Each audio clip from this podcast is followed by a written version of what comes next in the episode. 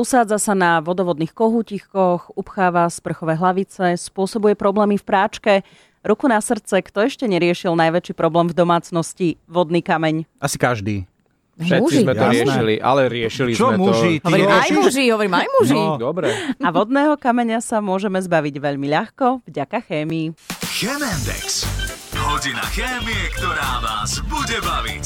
Chemička a komunikátorka vedy Martina Rybar-Hestericová, ktorá pôsobí vo Švajčiarsku, mi vysvetlila, že vodný kameň spôsobuje tvrdá voda. Tvrdá voda obsahuje veľké množstvo minerálnych jónov, ako napríklad vápenaté a horečnaté katóny a síránové a hydrogenuhličitanové anióny. Po zahriati vody tieto zlúčeniny vypadnú z roztoku ako nerozpustné soli, napríklad uhličitan vápenatý, CaCO3. No, a ja, ja som tam vždy videl, že CA, to CO3 už bolo rozmazané. Ja už nebudem hovoriť, je tam vodný kameň, ale je tam horečnatý katión.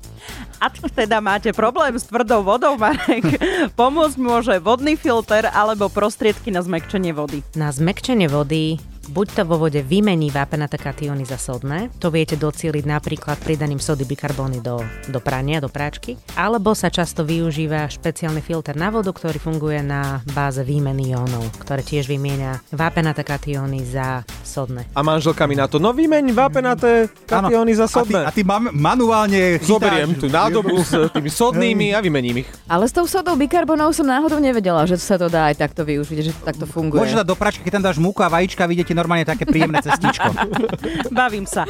Ak ale na to kašlete alebo to nepomáha a potrebujete sa zbaviť usadeného vodného kameňa, pomôže ako inak chémia a stačí pridať kyselinu. Samotný vodný kameň je slabo rozpustný uhličitan vápenatý, čo je CaCO3, taký biely prášok, ktorý vždy vidíte na spodku hrnca alebo v rýchlovarnej konvici. Ak sa ho chcete zbaviť, treba ho nejako rozpustiť a na to stačí pridať nejakú kyselinu. Veľa ľudí používa ocot, ten obsahuje kyselinu octovú.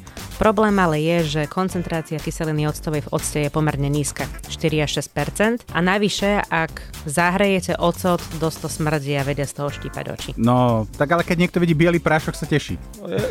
Ocot na všetko. Ale viete, ako to je, že niekto, keď u nás sa stávalo občas, že keď sme dali čistiť e, napríklad tú kanvicu a, A potom stal tam zle sa- ocot zle sa niekto vypláchlo. Si, ale niekto si zalial kávu rovno tou vodou alebo čaj. Stalo sa mi to asi pred dvoma týždňami. Kyslo si sa tváril. A ja mám rád kyselú kávu, kyslú kávu, ale toto bolo trošku moc. Už také iné. Ja zase používam ocot na čistenie sprchového kútu a naozaj e, nejde. Nejde, nejde, tak potrebujem niečo silnejšie. No najideálnejšia je kyselina citrónová. Funguje naozaj fantasticky na odvápnenie konvice, stačí nejakých 4-5 polievkových lyžíc nasypať priamo do rýchlovarnej kanvice alebo do hrnca a nechať to prevrieť, vyliať, premiť a konvica alebo hrniec ako nová. Uhličitan vápenatý sa počas tohto procesu rozpúšťa a reaguje s kyselinou za vzniku citratu vápenatého.